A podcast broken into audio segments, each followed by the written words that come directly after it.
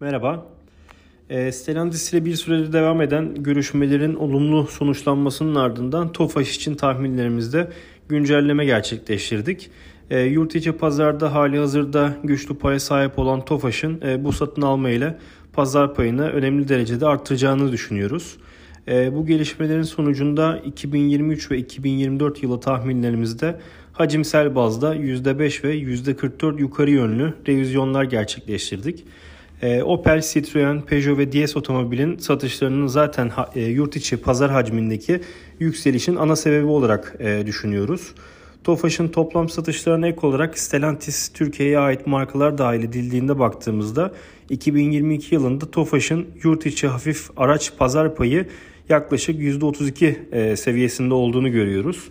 İhracat tarafında ise Doblo model üretiminin Temmuz ayında sonlandırmasıyla 2023 ve 2024 yıllarında hafif aşağı yönlü bir revizyona gittik.